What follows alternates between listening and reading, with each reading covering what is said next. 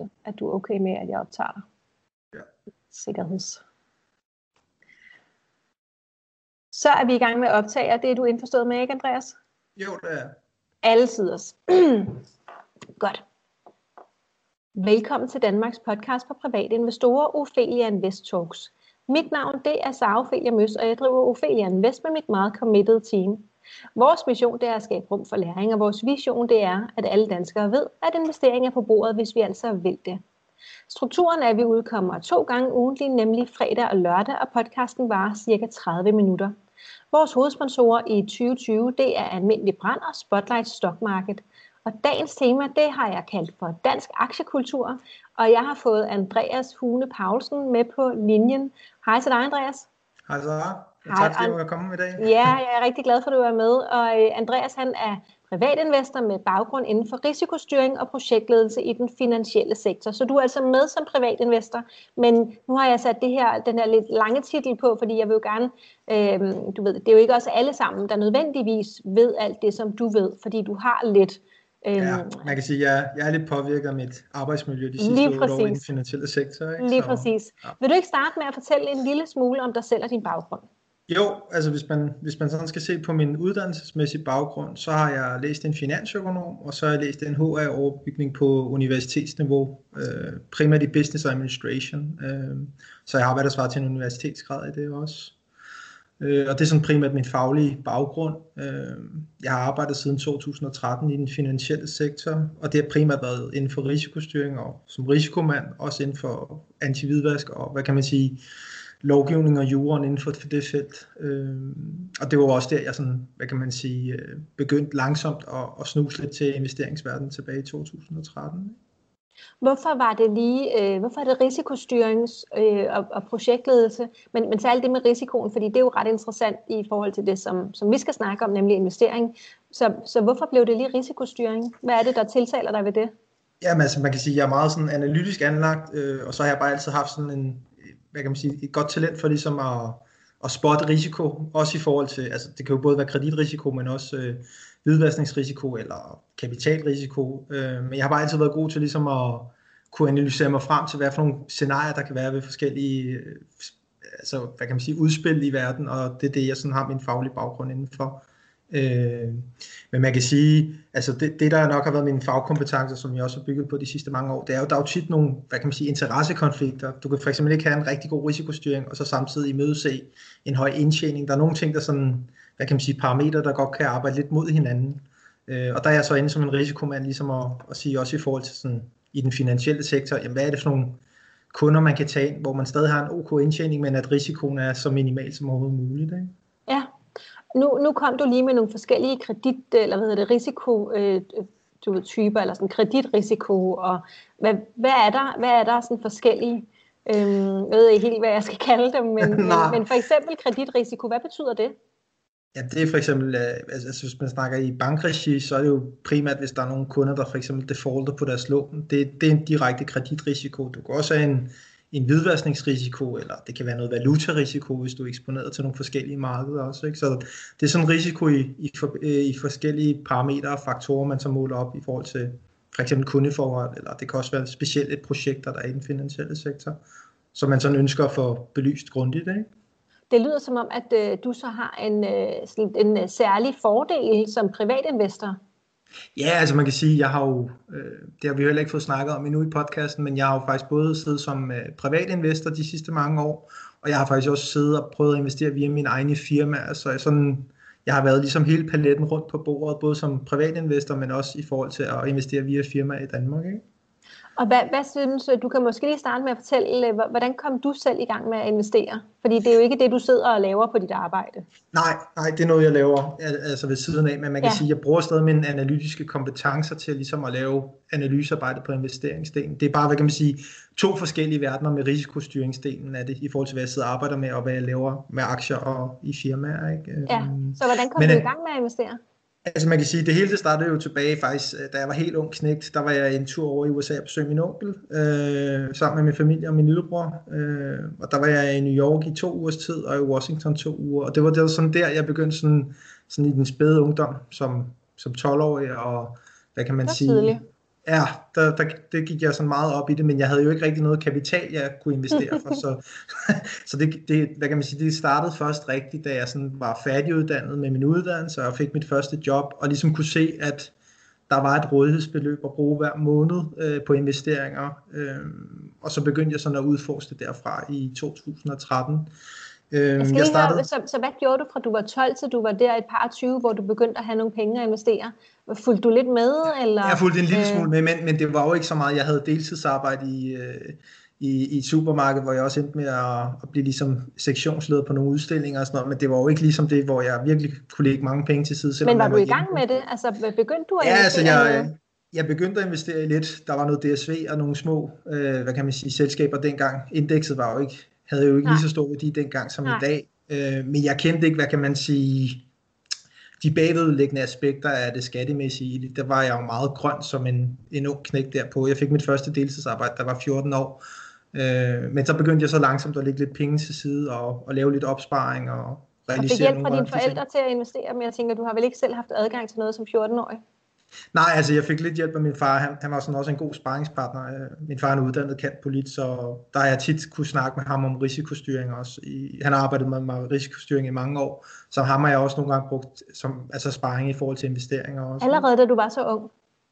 Øh, ja, fordi det var ligesom den der øh, tur til USA, hvor jeg skulle over besøge ja. min onkel, at, at den vækkede ligesom det der til live, at jeg mødte en mand nede i metroen, der fortalte mig, at jeg ville blive børsmaler og sådan noget, så det var sådan meget, det var sådan meget spontant og tilfældigt, at det lige skulle udspille sig der. Ikke? Okay. Øh, ja. Godt, men så blev du så lidt ældre, og du begyndte at investere, og jeg kan forstå ja. på det, at, at du så øh, altså, bruger fundamental analyse, det lyder sådan? Ja, altså jeg, altså jeg, jeg bruger jo, inden jeg går ind i en aktie, der bruger jeg cirka det kan være alt fra 8 til 10 timer på ligesom at lave en screening af aktien, og der går jeg ind på, der, jeg bruger nogle forskellige hjemmesider, hvor jeg både kan se, hvad kan man sige, øh, det fundamentale i for eksempel regnskabsanalyser, hvor jeg går ind og analyserer, hvad, hvad jeg kan se i regnskaberne, også med nøgletalsudvikling, og det er jo også meget mere at gå ind og kigge på, jamen, hvem er reelle ejere på de her selskaber, og hvem er ligesom øh, faste investor, der ikke sælger ud i, i markedet. Øh, og hvad er det for nogle hjemmesider, tænker jeg, folk gerne vil vide? Jamen, jeg har en, der hedder Market Screening. Altså, jeg bruger primært amerikanske hjemmesider faktisk ja. til mit analysearbejde, og ja. de har også nogle, nogle forholdsvis øh, altså, god information og data på danske selskaber, men det er nok ikke så velegnet til, hvis man er ude i noget First North øh, i Nej. Danmark, fordi Nej. Det, det er nogle men, selskaber, men store der globale amerikanske selskaber og nogle danske, ja. det kan man ja. bruge. Og så marketscreener.com. Øh, ja, og der er også, den, i gamle dage var der også en, der hed fortraders.com, men jeg tror, de er fusioneret med Market Screener. Øh, okay. Men det er dem, jeg primært bruger, fordi der kan jeg, der kan jeg ligesom få et meget stort overblik over aktierne, og jeg bruger alt fra 10 til 15 timer på en aktie, inden jeg går ind i den. Ikke? Okay. Så det er okay, det, der så, så ligesom der, ligger der til bruger du noget tid, ja. Hvor, hvor stor ja. er din portefølje? Jamen lige i dag, øh, der har jeg faktisk ikke særlig meget i markedet. Jeg har, øh, jeg har lige nu er jeg kun eksponeret i en aktie, men tidligere har jeg været eksponeret i 25 aktier cirka. Øh, Hvorfor er det kun én i dag? Jamen det er fordi, jeg havde en formodning om, at hele markedet det ville øh, krakke i slutningen af 2018, men øh, ja. der kan man så sige, der besluttede centralbankerne at forlænge deres opkøbsprogrammer øh, yderligere, så det holder jo ligesom i, i dag en øh, hånd over markederne. Ikke? Så du har og, været kontant siden 18?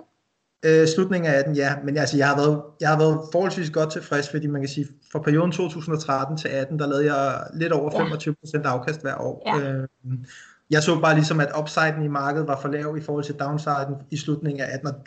markedet havde også krakket, hvis centralbankerne ikke ligesom havde fortsat med at pumpe penge ind i markedet. Ikke? Men ja. det er jo sådan politiske øh, hvad kan man sige, beslutninger, som, som man ikke jo kan se i krystalkuglen, når man sidder og sælger og køber. Også i forhold til, hvad kan man sige, både, både hvad en kortsigtet investor og en langsigtet investor i, og det er, i forhold til du tager, danske beskatning. Ja, at, at du tager det her uh, risk-reward meget, meget uh, seriøst.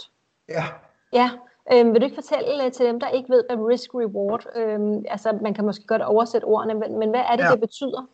Jamen altså man kan sige, det er, jo, det, er jo, det er jo, hvad man forventer, hvordan markedet vil være sådan, som gennemsnit. Altså man kan sige, historisk har aktiemarkedet jo cirka givet de der 10% om året, men hvis man tager sig en overræk øh, på måske 10-12 år, der plejer der at være en bestemt cyklus, der måske gentager sig efter alt fra 8 til 12 år, øh, hvor man vil have nogle øh, år med meget stor vækst, og så er der andre år, hvor der vil være en kraftig nedgang. Øh, så kan det måske være to eller tre aktier i træk, hvor det falder ret kraftigt, hvor man er i et, et øh, bæremarked, og så andre gange er man i et bullmarked i rigtig mange år. Ikke? Øh, men altså man kan sige, det, det, der, grund til, at vi er et bullmarked i dag, det er primært på grund af, at centralbankerne bliver ved med at, at forlænge deres opkøbsprogram, og det er ja. ligesom det, der holder øh, hånden over markedet. Altså, selvfølgelig ja, er der også privatinvestorer og andet, ikke? Men, ja. ja. Jeg tænker bare øh, mere på det her øh, selve begrebet risk-rewarding, at du ser lige i øjeblikket, at øh, risikoen er for stor i forhold til, hvilken risiko du har lyst til at tage med dine penge, ja. for den upside, jo, der potentielt sikkert. ligger.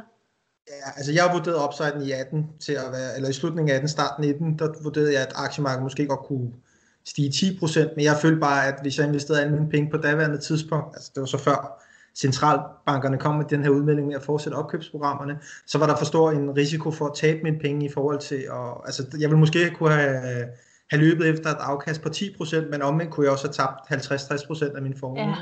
Ja, og det er de ting, jeg måler op over for hinanden. Ja, ja. synes jeg. Men ja, det var selvfølgelig det... min personlige holdning, og hvad jeg kunne se i tallene og analyserne også på daværende tidspunkt.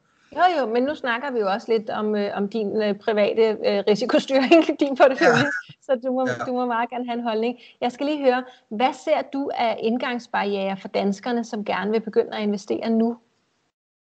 Altså jeg vil sige, det, det jeg tror, der kan være en indgangsbarriere, det er, at der er jo så mange muligheder i Danmark, kan man sige, med investeringer. Der er jo, du kan jo investere globalt, og du, du kan investere lokalt, og der er jo også mulighed for både at investere i øh, fonde eller foreninger. Altså jeg startede jo med, altså da jeg byggede min øh, portefølje op i tidernes morgen i, i 13, der havde jeg sparet 100.000 op, og der gik jeg ind i 10 forskellige øh, eksponeringer med 10 forskellige aktier. Øh, og det var sådan, jeg startede min portefølje op dengang. Ja, så 10 aktier med 10 procent i hver? Ja, det var sådan, jeg startede. Det, det var primært ja. at, at gå ind og prøve at finde branchevinderne, og så selvfølgelig også er man jo nødt til at analysere konkurrenterne på markedet også, og så håber man rammer nogle af de rigtige, der ligesom bliver vinder på den lange bane også. Ikke? Men, men så, så det vil sige, at, øh, at det er så den største indgangsbarriere, du ser lige nu, at, at der simpelthen er for mange muligheder, så vi ikke ved, hvor vi skal starte og slutte? Ja, altså man kan sige, det kommer også sådan på, hvor, altså, hvor professionel man er, kan man sige, som investor, fordi der er jo forskel på, Hvis man på, er helt stille, stille og rolig privatinvestor, ikke? med et helt almindeligt job og en familie og hobbyer osv., Ja, altså der kan jeg sige, der vil man, altså vi, der vil jeg anbefale, at man kigger til en uafhængig kapitalforvalter, der ligesom kan rådgive ind på markedet, hvor man ikke er tvunget til at, altså for eksempel hvis du går ned i den lokale bank i dag, der vil de jo anbefale dig deres produkter til investeringer. Det er jo ikke altid det, der måske er det, der er det bedste på, på det samlede marked. Så jeg tror, det er vigtigt, at man ligesom har nogle uafhængige kilder, øh, hvor man ligesom kan få den data og de informationer, man skal bruge til at træffe den beslutning om, hvad, hvor er det, jeg skal investere mine penge. Ikke? Og der er jo også alt det her med, hvad kan man sige, især i Danmark, altså vi er et land, der har en ret høj beskatning sammenlignet med andre lande i OECD, så, så altså der er, det er lidt et minefelt at finde rundt i, hvis man bare er hobbyinvestor, og man lige kaster sig ud i det til at starte med, også i forhold til, der er jo kommet en masse alternativer nu med robotinvesteringer og andre alternativer også. Øh. Ja, det er vel flere, altså endnu flere muligheder, ikke? Jo, og der tror jeg bare, det er vigtigt som privatinvestor, at man også prøver at holde tungen lidt lige i munden, og måske også samtidig, jamen selvfølgelig kan man få rådgivning i sin banker og lokale pengeinstitutter, men man skal så selvfølgelig også have for øje, at, at det selvfølgelig ikke er 100% uafhængig rådgivning, og det kan man måske komme en lille smule længere med, også på sådan den lange bane, hvis man er ude i, over en lang investeringshorisont på 10, 15, 20, 30 år. Ikke? Hvad, hvad ser du ellers af indgangsbarriere nu? Der, der er for mange muligheder, eller bare mange muligheder i hvert fald, der gør det svært at vælge. Og så er der så øh, hele øh, beskatningsdelen. Er ja. der andre indgangsbarriere, som du, øh, som altså, du man ser kan, det? Altså man kan sige, der er jo øh, altså der er lige nu, der vil jeg passe på som, altså som helt ny investor med at kaste for mange penge ind i markedet lige nu, fordi man kan sige, sådan historisk, der er vi nok ved at være i enden af, hvad kan man sige, bullmarkedet med, med, Nå, med men det er jo ikke en indgangsbarriere, som er, er decideret for de private danske investorer. Det vil være det samme for de svenske eller de tyske, ikke? At, jo, jo, at markedet går op og ned. Så ja. er, der, er der noget andet, der sådan er, er, er landespecifikt til Danmark? Eller, altså, eller er det sige, de to muligheder? Ja, altså man kan jo sige, det, det der altid er et kæmpe spørgsmål, når man investerer, det er jo, hvad kan man sige, hvad politikerne vælger at beslutte fremadrettet, ikke? Øh, og nu har man jo også lavet den der nye aktieopsparingskonto, hvor man kan sætte nogle beløb ind til en lidt lavere beskatning, men der skal man jo selvfølgelig bare lige have for øje, at det ikke er relationsprincippet, men, øh, men at det er lærebeskattet, øh, altså sådan skatteteknisk, at man bliver lærebeskattet hver år, i forhold til, ja. hvad man har tjent og hvad, hvad man har tabt på aktierne. Så, så politik vil være et tredje benspænd? Ja, det kan man godt sige, og jeg tror også som politisk, at, hvad kan man sige, at øh, jeg håber da, at Danmark øh, at, hvad kan man sige, bliver mere harmoniseret med resten af, af primært Europa i forhold til beskatningen på området også. Ja, hvad synes du fungerer godt i Danmark om noget på investeringsfeltet? Det er ikke sikkert, at der er noget at fremhæve, men, men, men hvad tænker du der? Altså jeg synes, øh, hvad kan jeg sige, der har jo været den her meget store grønne omstilling, og der virker som om, at der er rigtig mange, hvad kan man sige, pensionskasser, der er gået med i det her, men det er jo sådan mere, hvad kan man sige, de pensionsmidler, man har i sin øh, økonomi øh, i forhold til de frie midler. Øh, så det skal man selvfølgelig også være opmærksom på. Men jeg tror, det der er sådan er, hvad kan man sige, det der er udfordring i Danmark, det er lidt det her med, at jeg synes, den måde, som det danske øh, skattesystem er bygget op, der, der bliver man desværre nødt til at tænke meget kortsigtet, fordi man vil som privatinvestor ikke ramme de, de, de, de 45% i beskatning, men man vil hele tiden ligge på de 27%, og der er jo nogle grænseværdier, der skal realiseres hver år, for ligesom at holde sig øh, til den lave beskatning også. Ikke? Øh, ja, jeg, jeg tror, synes... hvis, hvis vi skal forstå det, så tror jeg lige, at vi skal dykke lidt mere ned i skat, og lad os lige vente et øjeblik med det, fordi jeg skal lige ja. høre, om der er andet, der fungerer godt i Danmark, udover øh, den grønne omstilling, som så også ligger hos pensionskasserne. Ja, altså man kan sige sådan, ser du historisk på det, så går det jo rigtig godt for danske virksomheder generelt. Øh, der bliver jo genereret mange penge i, i C25-indekset, der er store værdistigninger, så de danske virksomheder har det jo rigtig godt, men vi er jo også et land, hvad kan man sige, der har en meget stor sammenhandel med udlandet øh, i forhold til de her selskaber, og vi er jo også, vi har jo været safe haven her, i, når der har været finansielle kriser, så er der jo rigtig mange udlandske investorer, der har købt danske statsobligationer, der også har været med til at, at styrke den danske økonomi. Øh, ja. Og også, vi har jo også ret mange udlandske investorer i, i C25-indekset i, i Danmark, og de er jo også med til ligesom at, at presse øh, priserne op øh, på de danske selskaber, eller værdiansættelsen af de danske selskaber, når, når der er mange i udlandet, der netto køber det. Ja, men det, er, det er jo meget interessant, og øh, så det er også ting, der går godt for, øh, for os og de danske øh, private investorer, at der er en god sammenhandel med udlandet, og at udlandet køber op hos os. Ja, fordi man ligesom har status af at være øh, en sikker havn under finansiel uro, ikke? Ja. Så det er, det er rigtig positivt, altså hvis man skal se det med danske briller, også i forhold til private investorer i Danmark, der ligesom ja, kan få glæde af, at, at pengene bliver de svømmer til, hen til os i Danmark. Ikke? Ja, hvad hvis vi så, jeg ved, at, øh, og helt grunden til, at vi snakker sammen, det er jo fordi, at, mm. jeg, øh, at jeg brokkede mig lidt over øh, aktiesparekontoen, der ja. tabte til Arne, Arnes pension øhm, for nogle måneder siden, og så det gjorde jeg så helt offentligt på LinkedIn, og det var der en hel masse, der så blandt andet dig, og så skrev du nogle ja. ting i kommentarsporet, ja. som jeg synes var rigtig spændende, hvor du ja. blandt andet øh, lavede den her sammenligning til Sverige, Øhm, og lad os prøve at snakke en lille smule om det. Hvad, hvad tænker du om forskellen på at være privatinvestor i Danmark versus i Sverige? Altså man kan sige, hvis man tager sådan de generelle beskatningsregler både i, i, i Sverige og Norge, der ligger man jo i, i Sverige cirka på 30% beskatning på aktier, og i Norge der ligger man på 31,7 procent cirka. Altså man kan sige, det danske skattesystem, det er, jo, det er jo fint nok på aktierne, kan man sige, i forhold til den lave beskatning, der ligger på de her 27 procent. Men, ja. men når man rører over det her spænd på, jeg tror satsen i 2020 er på de cirka de her 55.300 i realiseret ja. gevinst, okay. der rører vi jo så op på den, på den store klik på de 42 procent. Ja. Ja. Og det i forhold til, hvad kan man sige, hvis vi skal sammenligne os med OECD-landene, der ligger vi så som med den anden højeste beskatning. Ikke? Vi er kun overgået af Irland, der har 51% beskatning på aktier. Jamen, så har de nogle andre fordele.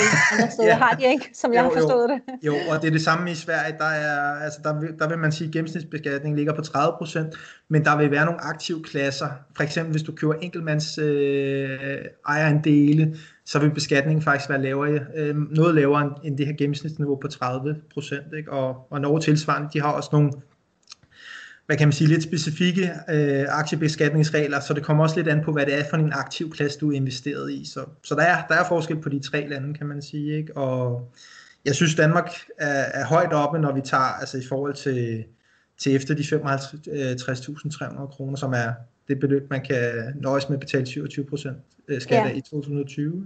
Ja, og hvad, øhm, ja, det er den her progressionsgrænse, som stiger en ja. lille smule hver år. Ikke? Øhm, så, så det vil sige, at i Sverige, der betaler de 30 procent af det hele. Der er, der er ikke nogen skillelinje, hvor at, at man betaler mere. Øh, nej, jeg tror faktisk, der er en lidt lempeligere beskatning. Nu har jeg ikke fået sat mig helt ind i alt med den svenske ja, det er helt fint. Ja. ja, men de har en lidt lavere beskatning på nogle bestemte aktivklasser. Øh, men at, hvad kan man sige, det højeste, du kommer til at betale, det er cirka de 30 procent. Okay, det er simpelthen og, det højeste. Ja, og i, øh, og i hvad hedder det, Norge, der vil det så være tilsvarende de cirka, bum, bum, bum, cirka altså 31. 31, ja. Okay, så det er det højeste, og i Danmark der er 42 det højeste.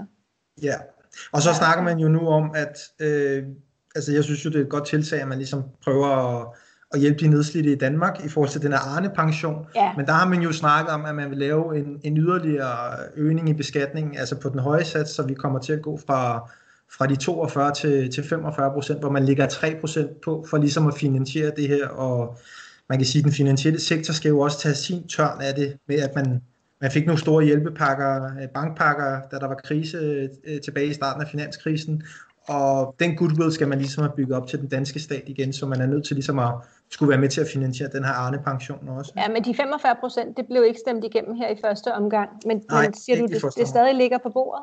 Jeg tror stadig, jeg ved ikke om øh, de har droppet det, men det var i hvert fald det, der har været snakket om politisk, ja. at man måske vil prøve at, at give det en, en runde mere politisk, om man kan få det igennem på den anden måde. Men, men det håber ja. jeg ikke sker, altså sådan i forhold til, hvad kan man sige, den her investeringskultur, vi er begyndt gradvist at få lidt i, i Danmark. Og du kan jo også se det på, at der er rigtig mange danske selskaber, selvom de har hovedsæde i København, så vælger de jo at blive børsnoteret i, i Sverige, fordi der er nogle mere, mm. mere hvad kan man sige, lempelige regler øh, beskatningsmæssigt i forhold til... Ja, flere investorer. Ja, og det, der vil jeg også sige i forhold til...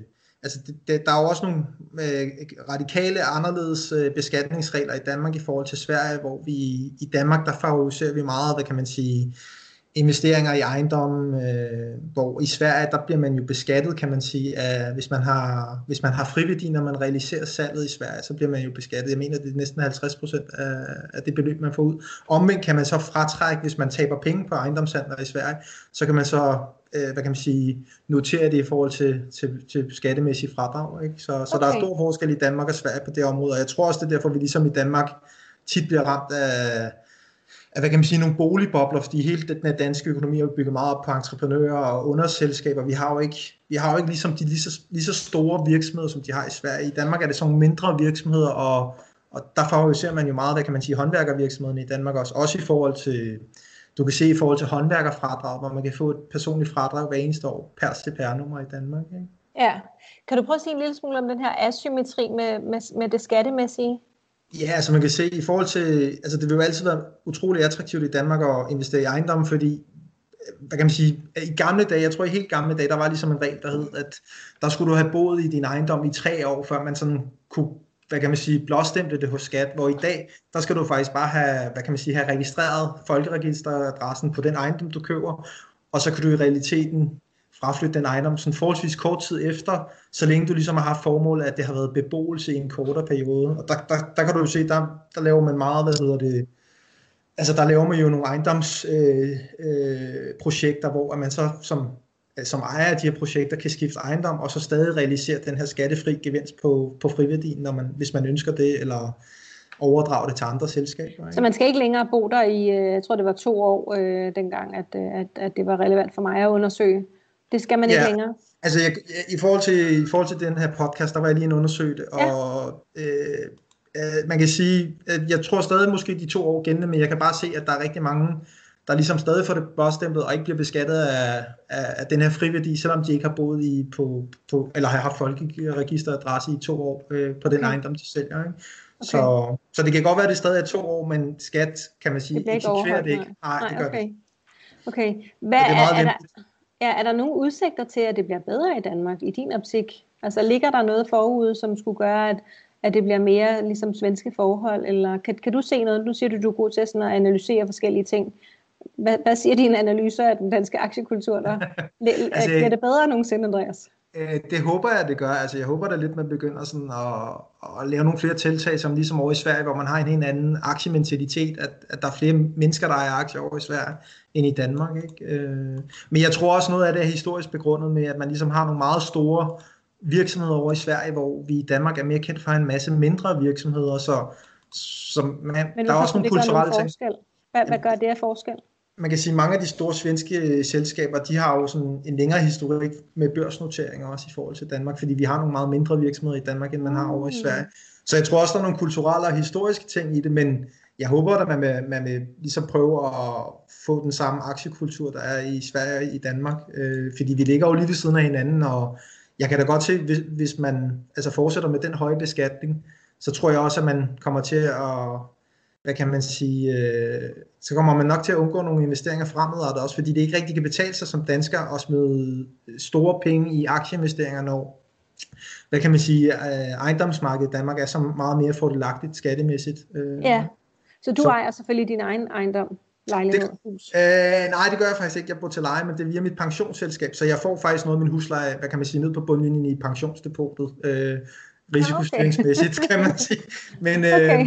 øh, men øh, jo, altså jeg går der efter at købe noget, noget bolig også på et tidspunkt, men jeg tror også, altså hvis man, altså jeg tror det vigtigste som privatinvestor, det er også at ligesom få det samlede overblik over ens økonomi, altså sin samlede friværdi, hvordan ligger den, og så ligesom, ligesom med aktier, hvor jeg har 25 forskellige positioneringer, så er det vigtigt, at man ligesom, altså man må også gerne have lidt gæld og noget gearing, det er også okay, men det vigtigste er bare, at man har det samlede overblik over de aktive klasser, man råder over i sin private økonomi. Kan, kan du prøve at sige en lille smule mere om det? Altså, hvordan, hvordan får man sådan en overblik, og hvordan, hvis, hvis vi så har fået det, hvad, hvad, hvad, hvornår er det godt, du ved, så vi kan godt sætte os ned og skrive det hele ned, men, ja. men hvordan ved vi, om det er godt eller dårligt, sådan risikomæssigt? Kan du give altså, os nogle tips til risikostyring? Altså jeg har selv altid gjort det, jeg ligesom har en, en skabelon, hvor jeg indtaster min personlige nettoværdi, og det kan være alt fra, hvad jeg har i hjemmet, og pensionskonti, og aktier, og hvad der står på øh, firmakontoen, og det kan være biler, eller det kan være, det kan være andet.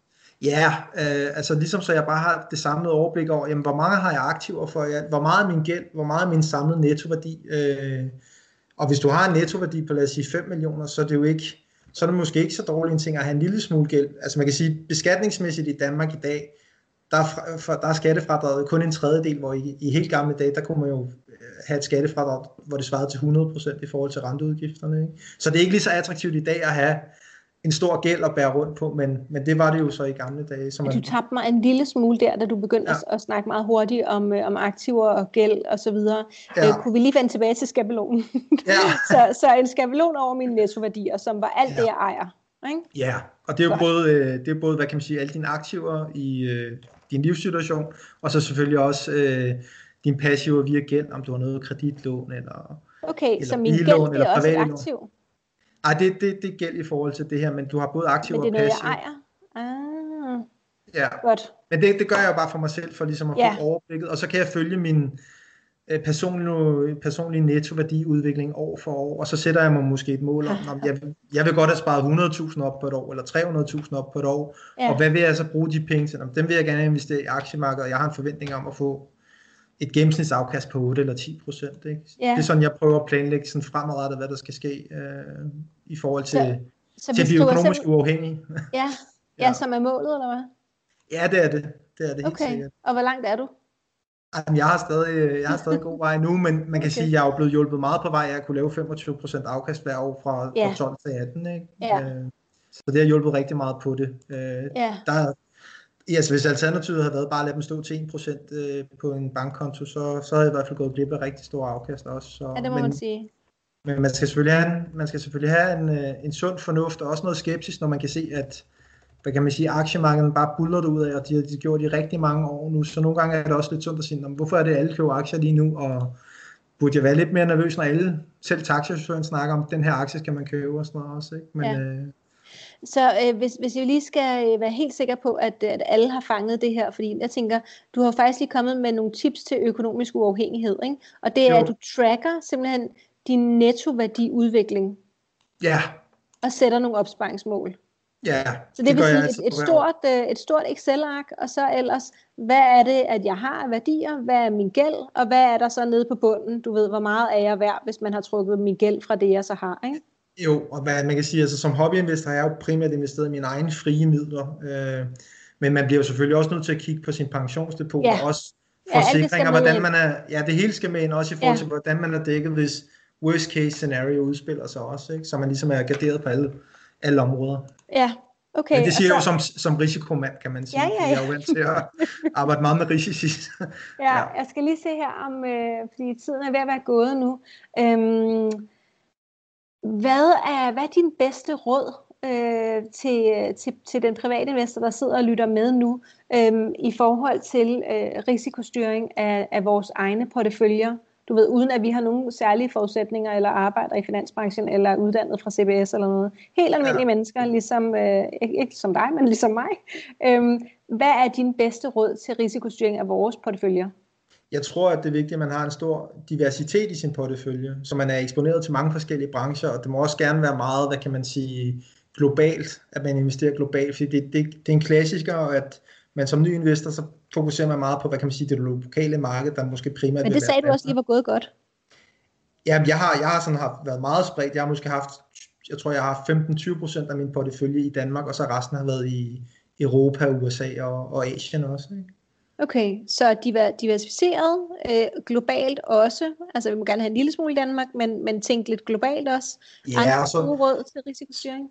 Jamen, så er det selvfølgelig også meget måske at følge lidt med i, hvad for en trend der er. For eksempel kan man se her, øh, den, de, den sidste udvikling i markedet har jo været meget sådan, at mange af de her BRICS-lande, øh, de har jo virkelig fået nogle kurshug, hvor man måske godt kunne lave nogle, nogle okay gode opkøb via enten at købe direkte aktier på det øh, asiatiske marked, eller at gå ind via nogle investeringsfonde, øh, hvor man får en bredere eksponering til det asiatiske marked. Man skal selvfølgelig bare være rigtig opmærksom på også, hvad kan man sige, hvad OP'en er, i forhold til, at, at der er selvfølgelig nogle øgede omkostninger ved at gå ind i en fond, i forhold til selv at sidde og administrere okay. sine penge. Så, så det er også noget, som, som vi kan være opmærksom på, det med OP'en, altså de skjulte ja. gebyrer. Og så plejer man at sige, jeg kan ikke lige huske, hvad det var, men der er en teoretiker, der har lavet en eller anden øh, en risikoanalyse i forhold til eksponering, at det er godt, hvis du for eksempel har investeret 25 øh, positioner eller eksponeringer, fordi det giver en, altså du har nemmere ved ligesom at tage de forskellige øh, bølgeskud, der kommer på aktiemarkedet, når du er mere ja. spredt ud over, over en, øh, en bred kamp. Ikke? Ja, hvad, hvad siger du så til dem, som øh, bare køber en global ETF og, og, og kalder det for en god dag? Jamen det kan man også gøre, men der kan man sige, der tager du så bare, øh, hvad kan man sige, kurven i indkøbsmarkedet, og så hælder det hele ned i den, og, og så tager du, hvad, hvad kan man sige, hvor meget det her indeks stiger i gennemsnit, øh, så er der ikke så meget, hvad kan man sige, tilbage af det element med at stockpikke med, i forhold til det.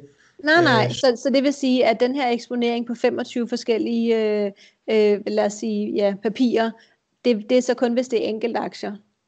Ja, og jeg havde også et system, hvor at jeg købte for eksempel, jeg lavede noget, nogle trappehandler, hvor jeg købte måske af tre omgange i en aktie, hvor jeg købte for 10.000, så ventede jeg lidt, så købte jeg for 10.000, og så ja, købte jeg yderligere, og så, så købte jeg for 10.000. Dollar cost averaging, men i en begrænset periode.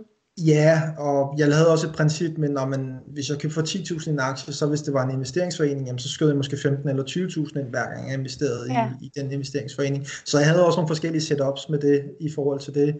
Øh, og så vil jeg også bare sige til, til hvad kan man sige, den private investor, at det også er vigtigt, at man måske kigger lidt kritisk på markedet nu, fordi der har været så kraftig vækst de sidste mange år, at øh, det, der er jo ikke særlig mange, der taber hvad kan man sige, store summer på aktiemarkedet nu, nu når alle indeksene går op, øh, også i forhold til de her stimulanter, der er kommet via centralbankernes opkøbsprogrammer. Mm. Så, så det er også vigtigt at være lidt fornuftig, øh, hvor for eksempel en kendt investor som Warren Buffett, han har jo sagt, at man øh, skal passe på, når alle er grådige på markedet, og man skal gå ud og købe, når alle øh, har frygt på markedet. Og det ja. kunne være, at der kommer noget frygt ah, i, i ah, fremtiden ja. også. Ikke? Lige nu er folk bare grådige. Ikke så ja, frygt. det er de. Ja, okay. der, er ikke, der er ingen frygt. Nej, godt. Lad os lade det være det sidste ord, Andreas. Det var super spændende at snakke med dig. Tusind tak, fordi du ville være med. Jamen, i lige måde. Så og dig der, sidder, dig, der sidder og lytter med, du kan følge Ophelia Invest på Facebook, Instagram, YouTube og LinkedIn. Du er meget velkommen til at give os en rating inde på iTunes, og feedback er altid velkommen. Du kan sende os en mail på kommunikationsnabelag.opheliainvestor.dk, hvis du har ris, ros eller forslag. Så vil jeg lige slå et slag for vores uh, online bootcamp, som uh, jeg kører fire dage mellem jul og nytår. Det er fra den 27. til 30. en times live undervisning hver dag og en hel masse andet. Øhm, det kan du læse mere om på hjemmesiden, hvor der er en knap til det op i menuen. Ind i Aktieklubben Danmark og Kvindelogien, vores to store Facebook-grupper på, øh, ja, på Facebook, der er vi efterhånden blevet øh, 20.000 private investorer, der snakker investering. Der er du også velkommen. Det er ganske gratis. Og så er der bare tilbage at sige tusind tak, fordi du lyttede med.